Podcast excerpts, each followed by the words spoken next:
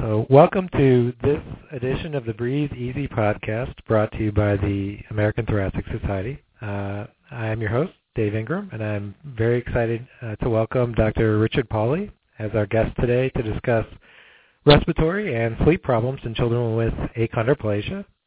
Um, Dr. Pauli is a medical geneticist at the University of Wisconsin-Madison he established the Midwest Regional Bone Dysplasia Clinic and was awarded a lifetime membership to the Little People of America uh, in recognition of his work with families with bone growth disorders. Thank you for joining us today. Well, thank you. Uh, so I'd like to talk about uh, pulmonary and sleep disorders in a minute, but uh, there are a few kind of background questions that I'd like to, to ask to get started.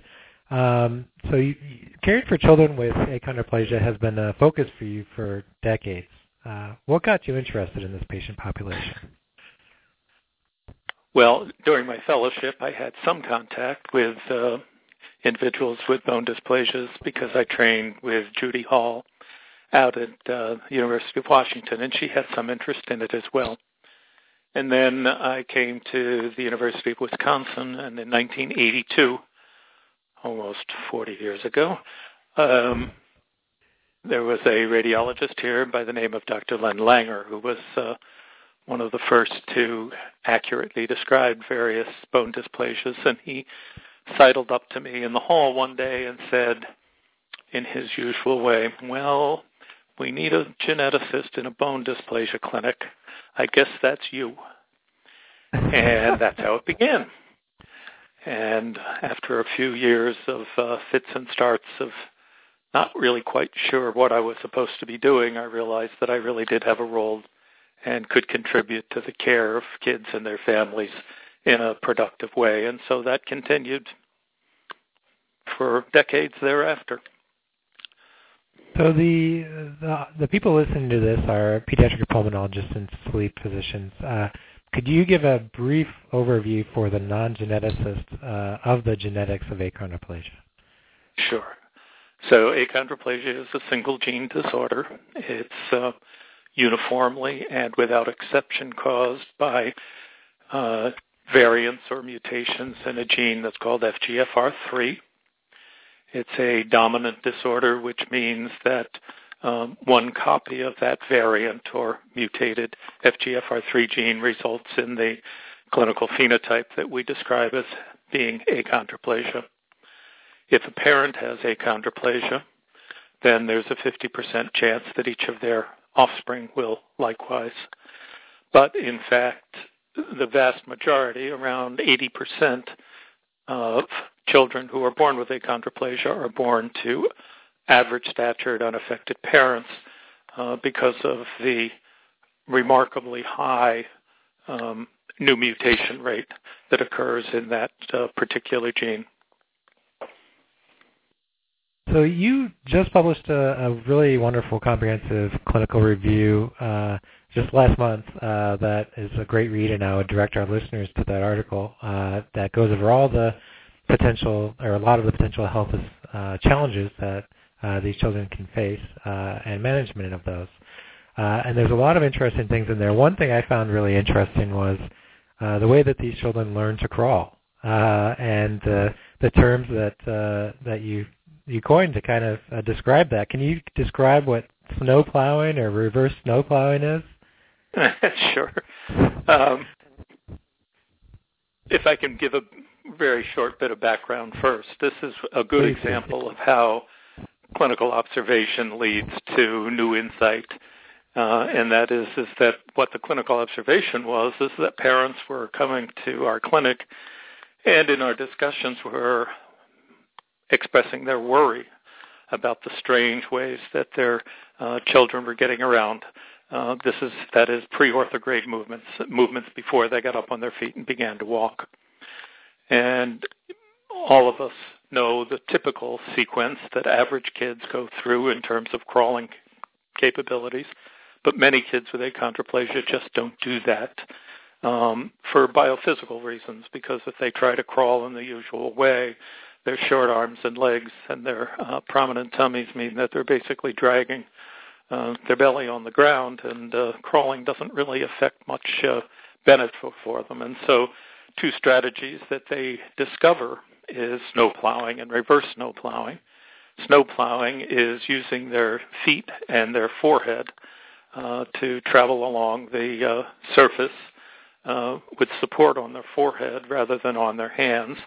That gets their uh, belly off the ground, and it also supports what is a large and heavy head that is uniformly present in achondroplasia as well. And reverse snow plowing, if you flip that and put the baby on their back now, um, is up on heels and the back of the head and scooting uh, toward the head in that position. Each of those serves advantages for a child who has the physical characteristics of achondroplasia, but obviously each of those also has certain disadvantages that uh, mean that they are inevitably transient uh, adaptations. With snow plowing, um, you just uh, don't see anything that you're going toward. And with reverse snow plowing, obviously, the world is upside down. And so in neither of those instances uh, can we expect it to last more than a few months. But it is a curious adaptation that is completely adaptive. It is not worrisome, and uh, parents and caregivers can be reassured about it. That, that's a really interesting finding. So uh, let's talk about a few pulmonary and sleep issues now. Uh, one concern that uh, we're always thinking about uh, is the risk of uh, unexpected death during infancy. What, you know, when was this first recognized as a risk, and how is the connection made to uh, cranial cervical junction? Okay. So there were bits and pieces of hints earlier than what I'll be describing, but no one had really put it together and understood that this actually had a considerable significance for babies with uh, achondroplasia. Those hints being that the uh, size of the foramen magnum and the area of the craniocervical junction was markedly constricted, and an occasional uh, description of babies dying who uh, had achondroplasia. And then back uh, 35 years ago in my clinic, there was a little boy um, who seemed to be healthy and had achondroplasia and then died in his sleep at three months of age.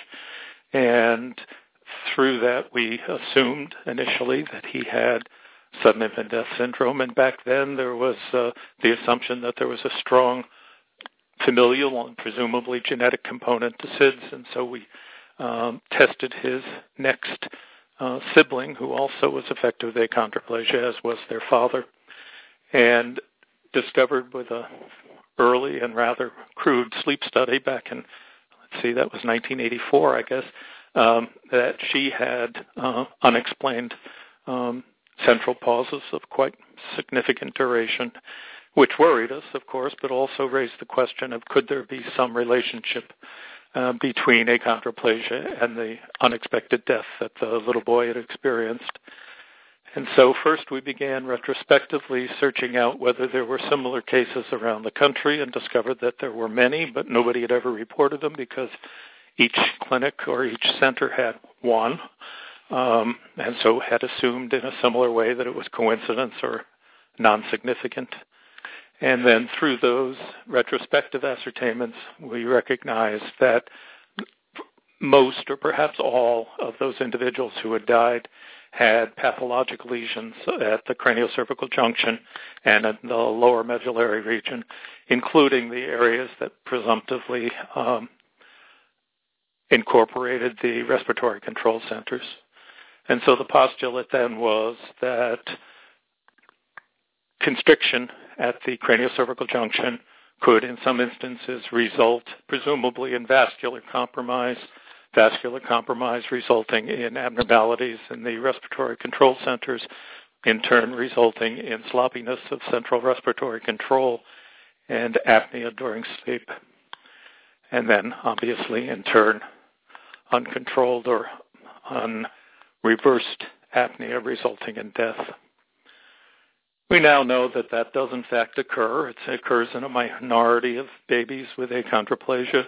If no evaluations are completed, if nothing is done, somewhere in the vicinity of probably 3% of babies with achondroplasia will die. uh, that's unacceptable, of course. And so what we've been trying to do over the past couple of decades is to understand uh, both mechanism, just as importantly, trying to understand how it is that we can identify that small group of babies that are at high risk and intervene so that they, uh, in fact, have a better outcome. Exactly. So there are people have proposed different ways of assessing for that risk. Uh, what evaluation makes the most sense to you, or what approach makes the most sense to you? Fair enough. Um, there is controversy about what the best approach is. Um, what we recommend and what I think is the most sensible is that every baby, first of all, needs to be diagnosed as quickly as possible in infancy because what we know is, is that the risk um, is maximal between 3 and 11 months of age.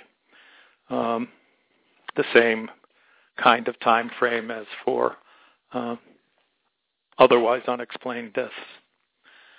Um, and if an early diagnosis is then made, what we recommend is neuroimaging of the craniocervical junction, which in itself is insufficient to uh, determine whether or not intervention is warranted. Um, a careful neurologic history and neurologic examination looking for any evidence of um, high cervical myelopathy and polysomnography. And that polysomnogram is looking principally at um, unusually prominent abnormalities of uh, central respiratory control. If those three studies are completed, then one has a fairly clean picture of whether or not intervention is going to be warranted. It's not perfect, and that is if we can't predict that, oh, these 3% of babies would have died and therefore we need to intervene. The best we can do is about uh, to uh, identify about 10% of babies that appear to be at high risk, and then we refer those to the pediatric neurosurgeon for um, craniocervical decompression. So we've talked about uh, the risk of central apnea. Um, these kids are also at risk for obstructive sleep apnea. Uh, what's your experience been with uh, different management approaches? Certainly, there are several treatment options available: surgery, CPAP, things like that. Uh, yep. What what has your experience been? So, uh, in terms of obstructive apnea, obviously for kids with achondroplasia, just like uh, every child, the um, age of risk is different than what we've just talked about. Uh, mostly in the over two years of age range, although surprisingly enough, there are some infants who have uh, demonstrated unequivocal severe obstructive apnea with achondroplasia as well. Um, the stepwise management is pretty much the same um, as uh, individuals who don't have achondroplasia. And that is, is the best estimate is, is that in childhood, about one in three individuals with achondroplasia will have clinically significant obstruction. And in those who do, uh, what we know is, is their airways are small. We can't do much about that. Obviously, they're going to have lymphatic hypertrophy because of their age. And so first line of treatment, just like with anybody else, is tonsillectomy and adenoidectomy. Interestingly enough, when we did a retrospective study, it was pretty clear that those who had adenectomy, adenoidectomy alone didn't do as well as those who had both adenoidectomy and tonsillectomy. And as a non-pulmonologist, I don't really understand that, but that's what it is. Um, should that fail, um, then the consideration obviously is to go to the next step of uh, positive airway pressure. Um, that's been highly effective in the majority of babies and children that we've used it in. Um, the only biggest problem that is unique, I suppose, to kids with achondroplasia is because of their craniofacial morphology. Mask fitting is more challenging, um, but can be done if you have a good respiratory therapist working at it. Exactly. Yes, uh, they can be a, a world of help. Uh, the other uh, pulmonary issue that you have published on is restrictive pulmonary disease in these kids. Uh, uh, what what did you find when you looked at that? Well, first of all, uh, neither we nor anybody else has a good sense of what the actual prevalence of at least what I still call restrictive disease. I understand the terminology is changing, but um, so we don't really know what the prevalence is. We know that it's substantial. Um, I could throw out a guess, but it would be really a guess. Um, what we do know about it is, first of all, babies with achondroplasia on average have a significantly smaller than um, normal chest size. Secondly, they have um, an overly compliant chest, and so um, they have a whole bunch of paradoxical movement with inspiration, uh, with sinking into the chest that looks a lot like retractions look like, uh, even even if they're comfortable breathers. Um, probably because of that combination, um, we see desaturations much more quickly because of other characteristics in sleep when polysomnography is done in infants who have achondroplasia. So they begin to have desats and dips, uh, even with rather benign looking um, variations in central control of respiration. Rarely the restrictive component is so severe that it becomes health or life threatening, and there are occasional babies with achondroplasia that have severe failure to thrive uh, because of it if, it, if intervention isn't uh, undertaken. And a very small percentage, in our experience, about 1% of babies uh, with achondroplasia end up having temporary tracheostomy, mostly to decrease dead space. Is there anything else that you think is important for pulmonary and sleep providers to keep in mind when we're caring for children with achondroplasia that we haven't talked about? Well, the most important thing is what I've already, I think, emphasized, but I can't help but emphasize it once more, which is early diagnosis and early evaluation in order to um, prevent catastrophic um, complications related to the craniocervical junction.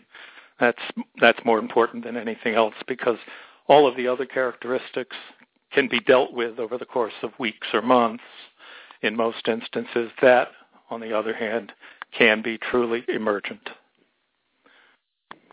Dr. Richard Pauli, thank you again for joining us today. Uh, we appreciate you taking the time to share your expertise, uh, and uh, I would encourage our listeners to uh, read your recently published article, Achondroplasia Comprehensive Clinical Review, uh, published last month in the journal uh, Orphanet Journal of Rare Diseases. And thanks to our listeners for tuning in to this edition of the Breathe Easy podcast.